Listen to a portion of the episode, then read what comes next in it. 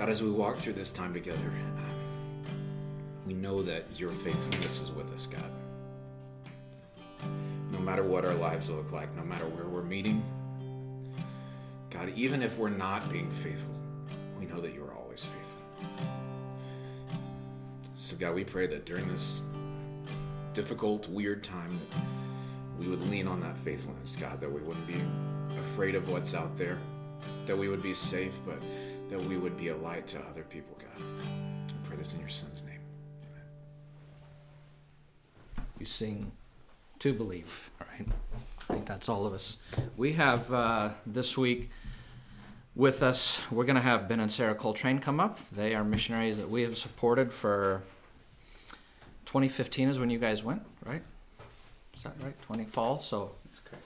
getting close to five years, and they are they were just part of our own body at 12th um, who came out. So, um, just to start with that, tell us just briefly your history with 12th. Back from the beginning in 2001 or 2002. So, what what brought you here and all of that? Well, it started when we came to Emporia for uh, school at ESU. Both Sarah and I are teachers. Uh, I graduated in 2000, and she graduated a couple of years after that. And we found 12th as our home church during that time, just after we graduated. So there are some times we had moved away um, since then uh, for jobs or other things. Um, most recently, being gone overseas, but um, just right after graduating from ESU. Okay. And in a minute, we'll get to exactly what you do, but where have you been before you guys came home last year? Where were you guys stationed, or where were you at those years that you were there? So for the last four years, we were overseas in the Philippines. Um, most of our team was in Manila, and we spent just a month with them before traveling down to the next island south of there. Uh, it's called Mindoro, and it's an island where the population just kind of lives right around the coastal area, and the majority of the island is um, uninhabited, or just very few indigenous people live in that area. So Yeah. more more of a rural setting similar to Kansas but completely different as it's a tropical location. Yeah. I, like, I'm curious. Tell me, tri- tr- totally different how, like, we don't have bananas, or, I mean, what, what, do you, what's, give us some of those differences. Well, we exchanged the the beauty of the Flint Hills for the um, the ocean that you can see for forever, and sometimes you drive by uh, plantations where the rice grows, and it looks just like the wheat that's coming up. So there are a few similarities there, but um, yeah, right outside of our house, uh, at about this time of the year, we had a large mango tree. Uh, several banana trees right around. The pineapples grew right along the sidewalk where we walked up to our house. Um, there's an avocado tree down at the bottom of the ministry center. Um, a lot of fruit there. Um, we were a 10 minute walk away from the beach, just a beautiful beach location that was privately owned, but they allowed people to, to go there. Um, of course, we only ended up getting to go there maybe every couple of months just with the busyness of, of the ministry. But so those are some of the things that were, Yeah. were different. Wow. All we've got's a giant walnut tree in our yard that drops thousands of walnuts every summer. Um, so, how is it that you guys came to feel that call to doing ministry in the Philippines? Um, there was a um, interest by the church body and the deacon board, I believe, to go and visit missionaries that were overseas or that 12th supported. And Russ and Ed Abauk were one of those, and one of the first ones that the church decided to go and visit them on site in location. They'd been been, been there for 16 or 17 years, and it was time to go see them.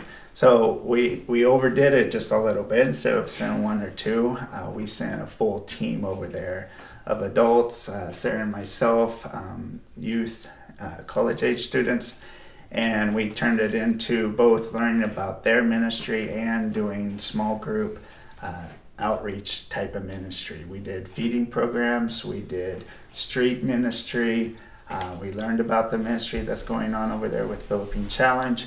Just a, a large variety. We learned about Faith Academy and uh, how Etta taught there. Just a lot of different things there to expose us to what their life was like and what short term ministry could look like. Yeah. And so, what was the need that you guys saw and that God called you specifically to?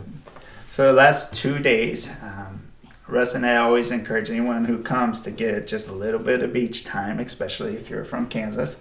So, we went down to a ministry that that was right off of the beach on Mindoro.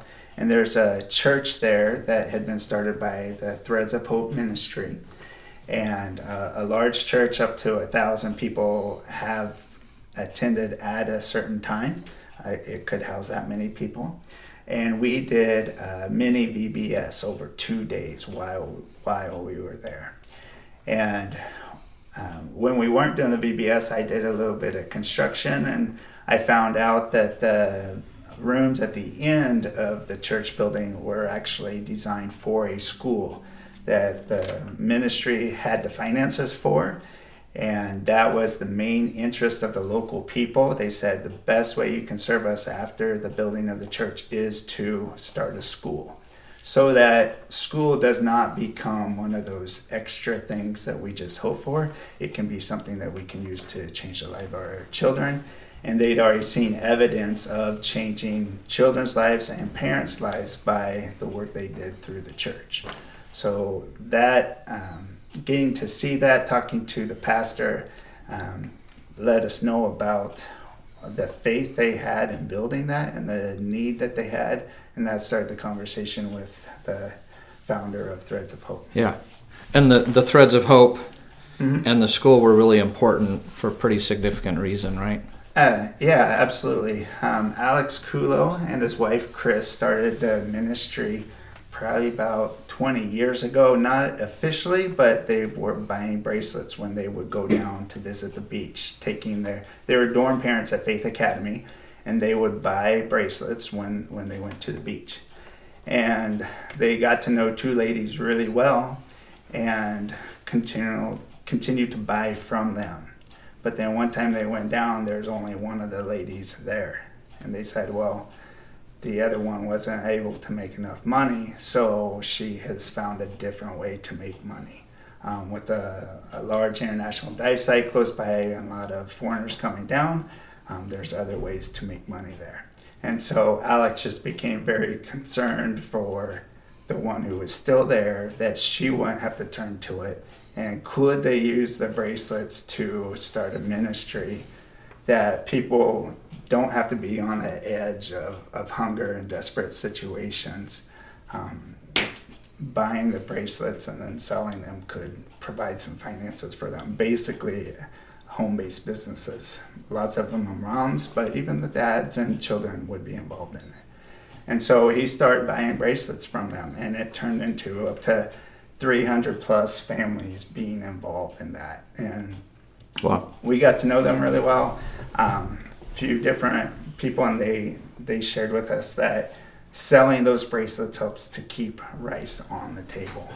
And now that's transitioned to that's how the school is funded because the students submit bracelets to pay for their tuition. And so, working together, all of that ministry uh, relies on the sale of the bracelets here mm. in the U.S. Yeah. So that's keeping women, young girls, out yep. of mm. some sexual trafficking. Is that right? That's yeah, we on. would say that it's a preventative measure yeah. for sexual trafficking. Yeah. yeah. That's great. So, tell us about what you guys did there. Any updates on what's going on?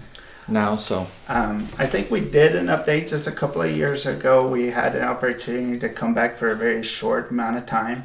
Um, so we were able to start the school that we planned to go and do. Um, we lived right there on the ministry site, and we started with uh, two grades, seventh and eighth, with 40 students and um, five teachers. And Sarah did uh, music teaching part time for us. And as of now, um, we have grades 7, 8, 9, 10, and 11. There's 100 students who attend the school. And there are 13 employees there that have a full-time salary that's that's continuing on. And like right now they're in the same situation that we are um, and they're continuing to receive the salary through um, the end of the school year which has been cut short just just like we have so. Um, the big piece that's changed for us is we always wanted to start the school and then transition out of leadership so that it could be under Filipino leadership and it, it wasn't dependent upon um, foreigners or anyone else. Um, culture was a huge piece. We did a bunch of that because there's so many pieces inside of Filipino culture that's excellent for them that did not need me coming in with uh, American education to to kick that culture out. So we tried to mesh the best of good quality education with excellent Filipino culture to to accomplish a good quality school that allowed to we say allows the students to serve God in any career that they choose. And so our last year there, um, I transitioned out of the day to day by us moving up to Manila, and then I would uh, actually drive down every week for uh, a couple of days, do the critical pieces, but they started to take responsibility for the day to day management. We had a leadership team, not just a, a, single principal, but a leadership team that did that. And we were successful. We, we had our four grades. And so um, at the end of that, we started the 11th grade, which is a special senior high school. And once once they were ready to start that, we we needed to come back home for a time, and now it's fully under their day-to-day leadership. I am not the one standing there. I actually have a picture I love this show sometimes where all the students are gathered for the seven morning devotional um, flag raising and it's the leadership team that's in front of the students and i'm just off to the side there in support um, and encouragement for them so that's what we're doing right now, and that's what I continue to do right now. Um, every evening, about six o'clock, I start getting some messages from different people on the staff and the leadership team, and I'll communicate with them. I, I still do the financial pieces. Uh, we'll, we'll interview and hire a new person coming up, uh, which hopefully I'll be able to take a trip over the summer. Of course, that's uh, not for sure right now with the travel restrictions, but um, we're really moving strongly towards that full Filipino leadership, um, but they still need some of the support I can provide for them. Just basically giving them advice about what to do, not necessarily continuing to make all the decisions. Yeah, that's great. And those texts and stuff is in addition to everything I've been sending you all week long, right? Ben's been serving as our response team coordinator this week, and it's been so helpful to have you doing that. So happy to help. appreciate it, Sarah. We've got a few pictures. Just you wanna? That's uh, this is uh, what is the church. Um, on the left side of that is the school portion. Okay, over here. Yes. Mm-hmm. So they were building that when we went to visit the first time and that is the part that the school is in where the classrooms are. And then the church meets downstairs in that open area over on the right side. And then the upper part is the basketball court. Um, basketball is very popular in the Philippines, so it's uh, used by the community and by the school as well, and used for gym. Yeah, looks like Kansas. Looks like my backyard. uh, how about this shot? Um, the school the last year that we were down there, so including seventh, eighth, ninth, tenth, and just just tenth. That is so powerful. Mm-hmm. That impact, because you know our mission and vision here is we want to be joining God in His mission to bring all things back to Himself. So we're all about restoring all things back to God, one person, one place at a time. And I mean, look at these individuals. The place you just showed us. Here's here's a place. So what's this is another shot. Yeah, my classroom was actually on the top deck of the open part when I was teaching music. That's where I taught at. So very different than a classroom here. Sometimes when the rain, it's a tin roof, so the monkeys would run on the roof, or it was raining really hard. You actually couldn't talk because it was so loud. So, but very beautiful. Yeah. how can we pray for you guys as a church? Probably the biggest thing is for confirmation of what our next step is.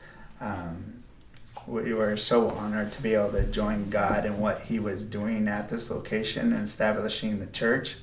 And we feel strongly in um, being in that support role as they take over the leadership uh, position.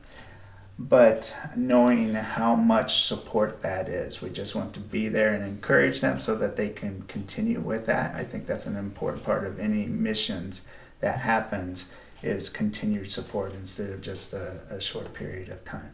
So what that looks like for us, because that's what I'm doing this year, and whether that continues as simply a hobby or if that becomes um, the focus of our ministry moving forward. That I would have loved to have that question answered by Christmas this year, um, but he hasn't made that clear to us yet. Yeah. So.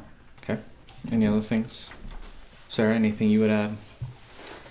Just um, would say to pray for the Philippines too as you're yeah, thinking about the hard things we're going through here. They're going through the same there, although it looks different. So most people there um, only buy food for that day. That's they don't have refrigerators at their home or anything like that, and so being under quarantine when you can only go out, out every two to three days is a real difficulty.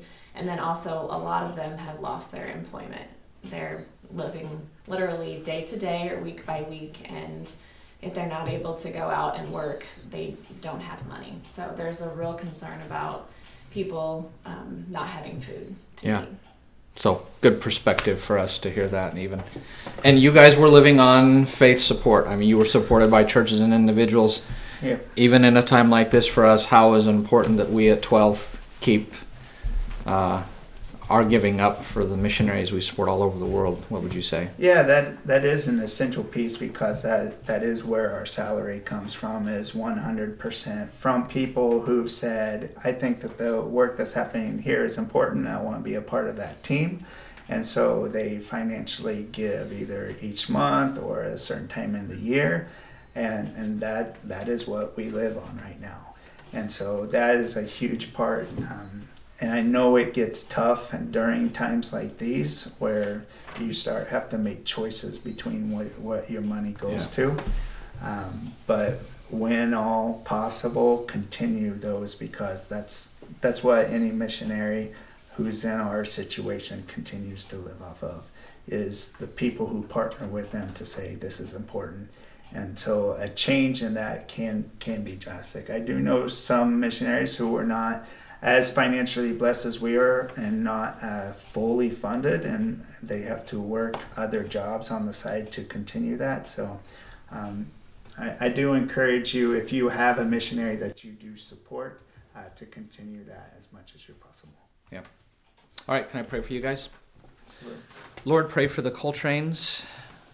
Um, thank you so much for them responding to your call and the huge impact they had on lives there of young people and um, being a blessing and a touch of your love and doing preventative work that's keeping perhaps a whole generation of children there um, out of the kinds of work we don't want to see young people going to, especially young women. Um, so we are so thankful that they took what was this building and they brought in all of their know how to get this up and running. Thank you that it continues to run how they prefer, prepared local leadership for that. Pray for the Filipino people who all are struggling with this virus as we are, but at a in a much more dire situation. Um, as Sarah said, living day to day. We all look to you to meet our needs, um, but we think especially of our of the people there and our brothers and sisters there. And then pray for discernment for these guys as they continue to seek to find out where is it that you're at work next that you're inviting them to join you that you would give them wisdom and guidance at the appropriate time. Help them as they continue to live in this land between between the things and still with a little uncertainty that you would help them to, to look to you. Thank you for their ministry and who they are and what they mean to our body.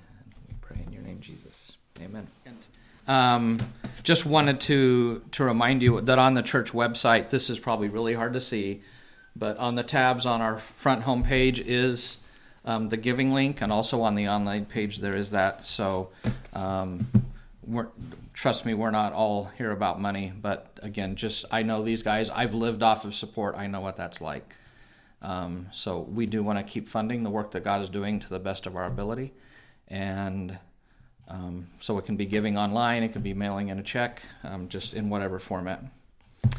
Um, yeah, it's kind of been again an interesting couple of weeks. Uh, we've found some humor in it. Um, my son Kieran the other day forwarded this this meme. I don't know if you can read it, but someday his grandkids are going to ask him what he was doing during the great coronavirus panic of 2020, and his answer will be, "Well, son, I had a very dangerous job. I was a tail gunner on a Charmin delivery truck, and there's like you, you it's hard to see, but there's a uh, there's some guns back there where he can sit.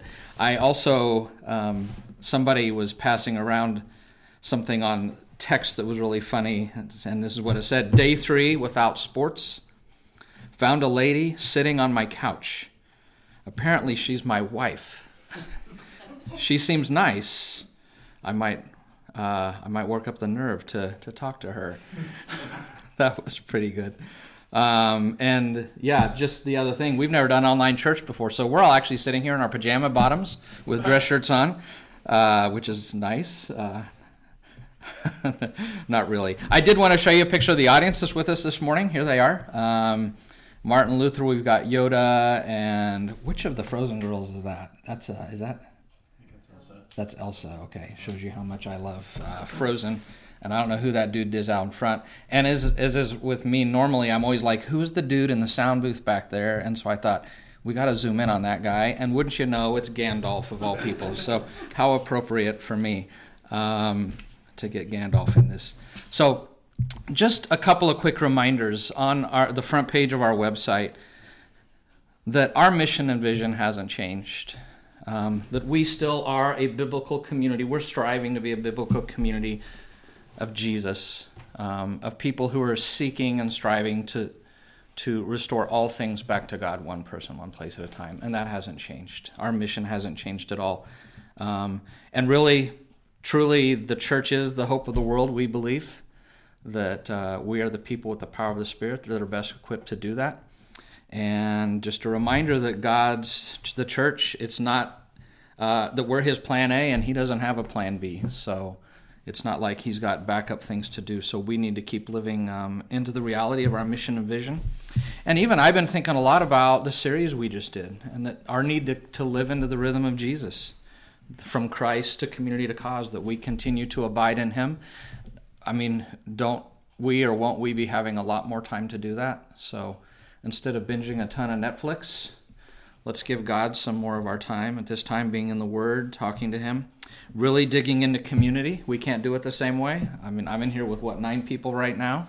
It's not the same as our normal thing, but um, there are ways to do community. My small group tomorrow night, we're going to meet by Zoom and do a discussion actually of this stuff that we're doing today. The weather's getting nice. Maybe get outside with some people, keep the social distance, but I think the weather's going to bring chances to get together. Just remind you to stay in groups of 10 or less. We're taking that seriously. And then let's keep living into his cause. I think we have a great opportunity right now to do that, to live into his mission, that we can be the hope that people need to see. Um, that we will love our neighbor, that we will meet needs, that we will be a blessing to our city in whatever way we can. Talked to a guy last night from the Ozarks who has invented a new uh, type of mission. He calls it uh, porch howdy and he's just been going up, knocking on doors at the homes down there in his town. Steps back, you know, ten feet and says howdy when they come out, and they're having these long distance conversations. Um, Carrie Hess the other day in our task force was telling us how she did a porch howdy to an elderly neighbor. Took some goods, left it at the porch, rang the doorbell, stepped back when she came out, told her, you know, wipe them, wipe the, not the food, but the the packaging down just to be safe. They talked for a few minutes, and then she asked, Can I pray for you? And the lady said, I would love to. And so she did. So Carrie did a porch howdy. Um, inspired me. I went home that day and did a porch howdy with an elderly fellow who lives kind of around the block who only gets out with his dog and never talks much. And I thought it'd be a chance to see how he was doing. Kieran was out with me on the walk, and I went and knocked on his door, rang the bell, stepped back. He never answered. I think the problem was having Kieran along with me because it looked like my bodyguard. So maybe I'll try again uh, next week. But there's just lots of ways we can reach out. Um, and just you know, to me, the the thing that we really need to live into, which I shared last week, is that our need to continue to be that non-anxious um, presence among people. And last week I talked about the way we do that is we live out 2 Timothy 1 7, because God has not given us a spirit of fear, but He has given us a spirit of power and of love and of sound judgment. And so we really want to live into that. Because there is no fear in love, and perfect love drives out fear, because fear has to do with punishment. And the one who fears is not made perfect in love. So we want to really live into Timothy and be that non anxious presence that our culture so desperately needs right now.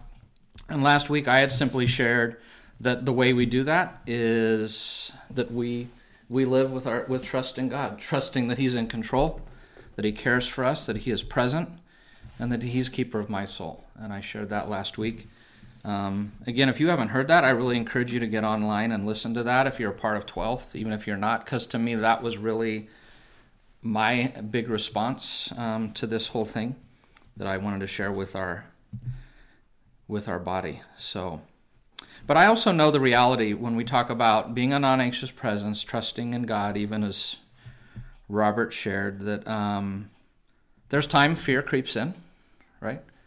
If you're watching your your retirement account portfolio, portfolio tank or whatever, uh, just other things, just hearing about changes that might come, the, that can creep in. And so, was just wanting to talk briefly about how do we move into faith out of fear when we find ourselves in that fearful place. And just the staff, we talked this week, and here were some things that we came up with. One, just to talk about it, to talk to others. And there's going to be a chance, um, if you haven't downloaded it before this, there is a download on that online page of um, the scripture we're going to look at and some discussion questions we'd like you to do after. And that's one of the questions is, where have you found fear creeping up? So it's a good, it's healthy for all of us to acknowledge our emotions and to be vulnerable. And it's a good way, I think, to teach our children to do the same by modeling that. Um, in fact, our Tuesday Tuesday video we're going to do is going to be about how, as parents, do we speak into our children's fears. That's something we felt like was important. But speak to God, even more important. I mean, people and God, they're all important. But Philippians 4 6 to 7 tells us to be anxious for nothing, but in everything, through prayer and petition, with thanksgiving, to make our request made known, made them known to God. And if we do that, His promise is, is that, um, that His peace, which surpasses human understanding, will guard our hearts and our minds in Christ Jesus. So prayer is all about just sharing my real life with God. So please keep talking to Him. Um, second, just challenge you root your identity in Jesus. It's it's easy to get unrooted from Him. Um, I don't have these on here, but the four things that I frequently say that remind me of my identity is that I am a child of the living God in whom He delights. That I am the temple of God and the Holy Spirit lives inside of me. I am a citizen of God's unshakable kingdom which is awesome. And that I am destined to share to eternal glory with Jesus that he will share with me. And those four things just help keep me rooted that that's the reality of my life, not the economy, not what the government's doing, not the latest changes in the news, but that that's that's where my identity is rooted. The next two I think are closely related. One, take action, and then just the taking your thoughts captive. Um, the whole thing with with taking action that I have learned, which is that uh, that when I'm struggling with fear, the best thing I can do is to step into it, to not run from the thing I'm afraid of, but actually step into that fear. Um, and that's what happened in Joshua 3 when they were going to cross the Jordan into the promised land. Um, God had opened the way at the Red Sea without them taking any initiative, but when it came to the Jordan and it was at flood stage, He said, I want you to step into it first now and when you do that, then I will part that. Because he was wanting them as his people to learn to take initiative and to step into dangerous places, to step into their fear, and then to see him at work. And so I really challenge you if you're afraid, if you're wanting to hold, you know, just hole up at home out of self preservation or preservation for your family, to, um, you know, we, we care about that, but to be willing to step into our fear. Um, so that's something I challenge you. Um, and taking our thoughts captive. I think it's this is all kind of closely related to stepping into our fear. Challenge you to really unplug some to to I think all the news, even last night at supper, we some of us were talking, and then Pat at some point just said, "Hey, how about let's get on to another topic?" But you know, get off the internet so much. Um, let's not talk about it so much. There is something called information overload and information anxiety, and I think that's really going on right now.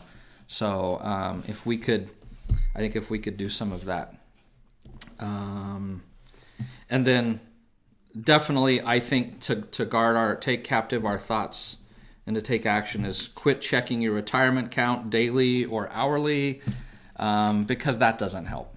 Just to trust God with all of those things because He has it all under control. And just kind of as I summarize that up, I think uh, finally from this summer we talked about the principle of the path, where we learned that um, direction, not intention, determines destination. Um, and one of the corollaries of that is, is that attention determines direction, which in turn determines one's destination. That where I put my attention is the direction I'll go. If you ride bikes, you know this. When you turn a corner fast, you're looking into the turn of where you're going ahead of the time, and that's that's where your body will go to. So let's really work at, at directing our attention to God and to healthy places, because if we do that, then that will determine our our direction. Um, and the other thing about you know, taking thoughts captive and s- taking action to me is if you're feeling anxiety, one, get outside, take a walk, and go serve people. That has always helped me. If I feel worry or anxiety or anything rising in me, any sense of melancholy, I know that if I go serve people and focus myself on other people, that those things tend to go away. Finally, one last thing that to me um, and let me read the scripture, and then I want to kind of hit my main idea. So in Isaiah 26, 3 to 4, this is a verse Pat shares frequently with us in, there, in times of anxiety or when things aren't going as we planned, um, where it says, You will keep in perfect peace those whose minds are steadfast because they trust in you. Trust in the Lord forever, for the Lord, the Lord Himself, is the rock eternal. And so just let us keep our minds steadfast on Him and to give direct our attention. And I know that's not always easy, so I really want to conclude with this. This is actually my main thing I want to communicate today, and it's this. Um, I think we need to put this into perspective. And we're going to read Isaiah in a few minutes to do this. Um, I think it's so easy to lose perspective. I think it's easy to lose the forest of God's reign and control. Um, because of the trees of this virus and all the closings and cancellations and all of that. And so I think it takes intentionality to direct my perspective, to work on my perspective. Um, because this king thing can look really huge and overwhelming right now. It can dominate our attention. And I want to share with you what I have found to be a very helpful practice with that, of helping me regain perspective. Um, and it's this it's to get a realistic sense of the true size of anything, you have to throw that thing up against something to function as a comparison, to lay it into relief against something else. If you want to know the true size of something, you have to put it in comparison with something else. Um, so we have to throw this virus into stark relief. You have to lay this virus up against something else to put it in its proper perspective. And I want to give you one example, one image that I hope hangs with you. Um, the coming weeks. An image that hangs with me. And it's this. I want to show you a picture. This is called the Boot Flake. It is one of the most well known and famous rock formations to rock climbers all over the world. It's about the size of a tennis court or a little bigger than a pickle court. Pickleball court. Pickleball court. Uh, little narrower though. Um, but it is just a flake. It literally is a flake, though it's the size of a length of a tennis court. Um, looked up in a dictionary. A flake is a small, flat, thin piece of something, typically one that's been dislodged from a larger piece. And this hasn't been fully dislodged, but it's kind of there precariously. Um, but it is a flake. And I want to tell you, that's a big flake. Look at the people, the rock climbers who are up on top of it. That's a big flake. That's bigger than the the frosted flakes I got at home um, that we got at Walmart this week. Um, But I want to throw this thing into sharp relief to something else. Um, and here's what we're going to do I'm going to just zoom out. Here's, if we zoom out, there's that flake. Um, just a, a little f- bigger perspective of it. I'm going to zoom out again. You still see the flake there? Yeah, right here. And if we zoom out, there is the flake. Um, zooming out more, it's it's still there, but it's a lot smaller. If I zoom out even more, it's barely there. If I zoom out more, I'm getting to where I can hardly see the flake anymore. And if I zoom out all the way, it is not even visible to me, but trust me, the flake is still there. Um, do you guys recognize this rock formation? It's El Capitan in Yosemite National Park. Um, and so that flake, as huge as it is, that when you put it in relief against something else, it gives you a sense that it isn't, though it's big, it's not as large as we can make it out to be. To a climber on that flake, it looks like the biggest thing in the world, but when you compare it to uh, El Capitan, it puts it in stark contrast. So here's what I want to do I just want to look at Isaiah 40, and I want to let the Word of God put, um, I want to put this virus up against God, okay, our Creator, and I want to put the two things in stark relief. And so here's what it says He says, Comfort, comfort my people, says your God. And he was writing this to a people who were being invaded by an army called Babylon, and their city was going to be destroyed, and a lot of them killed, and there was famine, and a lot of them were being taken home. And in the midst of that, he says, I want to give you a message of comfort. And he says this Who, this is God speaking, who has measured the waters in the hollow of his hand? Or I guess this is Isaiah about God. Who has measured the waters in the hollow of his hand, or with the breadth of his hand marked off the heavens? Who has held the dust of the earth in a basket, or weighed the mountains on the scales and the hills in a balance? Who can fathom the Spirit of the Lord, or instruct the Lord as his counselor? Whom did the Lord consult to enlighten him? Who taught him the right way? Who was it that taught him knowledge, or showed him the path of understanding? Do you not know? Have you not heard? Has it not been told to you from the beginning? Have you not understood since the earth was founded? That he sits enthroned above the circle of the earth, and its people are like grasshoppers. He stretches out the heavens like a canopy, and he spreads them out like a tent to live in. To whom will you compare me? Or who is my equal? says the Holy One. Lift up your eyes, look to the heavens, who created all of these things. He who brings out the starry host one by one, and he calls forth each of them by name. Because of his great power and mighty strength, not one of them is missing. Who do you complain? Why do you complain, Jacob? Why do you say, Israel, my way's hidden from the Lord, my cause right now is disregarded by God?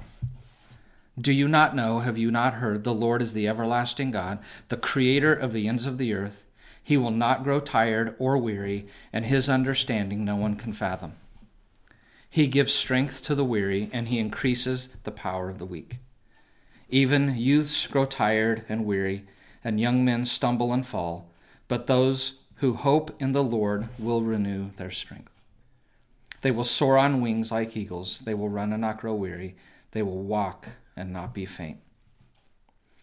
Isaiah 40 to me is the El Capitan that I put this virus against. And it helps me to get perspective on that. And as big as it seems, that compared to God, it's actually quite small to Him. And so I want to give you a scripture to, to me for this virus is going to be the El Capitan for me. And it's Psalm 11, 3 to 4, which says this and asks this question When the foundations are being destroyed, what can the righteous do? When the foundations are being destroyed, what can we do? And then David says this The Lord is in his holy temple, the Lord is on his heavenly throne. Isn't that great? The NLT says, The Lord is in his holy temple, the Lord still rules from heaven. He watches everyone closely. And I like how Eugene Peterson puts it in the message. The bottom's dropped out of this of the country. Good people don't have a chance. But God hasn't moved to the mountains. His holy address hasn't changed. He's in charge as always. His eyes take everything in. So you see, this virus, it's the boot flake, and God is El Capitan. He's our anchor. He's the one we turn to. He's the one where we direct our hope. And so I just wanted to give you that image. Perhaps it's making El Capitan uh, the screensaver on your desktop right now or on your computer just as a reminder of that reality. Um, maybe it's posting Psalm 11, 3 to 4 around the house. Perhaps it's memorizing it. Um, in the pastor's resource part on the, the page, there is a link that we're going to have a PDF. I have that verse, um, so you can cut it out if you want uh, into cards if you want to to memorize that. But I think the key is is we take our thoughts captive, that we daily, we hourly place our focus on Him, our El Capitan. Um, if I were to wrap this all up, my main thought is this: Let us be the non-anxious presence that our world re- needs, that our families need, that our neighborhood needs, that our city needs. I think we do this by leaning into God and putting our trust and our hope in Him. Um, and the, the way we keep ourselves anchored into that hope is we talk to others about our fears and we talk to Him and we're honest. We ask Him to help in our time of need. We root ourselves in our identity in Jesus. We take action by stepping into our fears. We take our thoughts captive, and I think the main way we do that is we put all this into perspective with Isaiah 40. And we do that by placing Isaiah 40 and Psalm 11, 3 to 4 in front of us, um, giving us that view that God is the one who's in control of this situation, even though it may feel out of control. A couple of final things. If you are online with us and you're not a part of our body and you don't have a relationship with God and you're just checking all this out and you're seeking and you're not sure, what your next steps are. I want you to know that uh, if you don't have a relationship with God through Jesus, we're going to have some resources on that online page. If you go down to the bottom, there will be a place you can click and watch a couple of really short videos that will talk to you about the good news of Jesus in more detail. Um, we are going to keep everybody updated on that COVID 19 page, or as some of us are calling it, the page of the virus that shall not be named. Um, we will keep things up on there. Um, you can download download that discussion guide. It's on on there under the pastor's resources, I believe, to discuss with your family with small groups. Um, the children's material is on there. Encourage you to be back Tuesday to watch whatever we post up on there. Um, one other final thing: if you're not in a life group and you want to be in one, you can't join one physically. But if you're like, I'm not in a life group, but I want to join an online one that's new on that page at the bottom of the online page, you can uh, click a link and email us and tell us that you want to be part of a group, and we can make that happen. If we can help in any way, let us know. And we will see you next Sunday. And I think we should end with a final song. So, Robert, we'll trade out.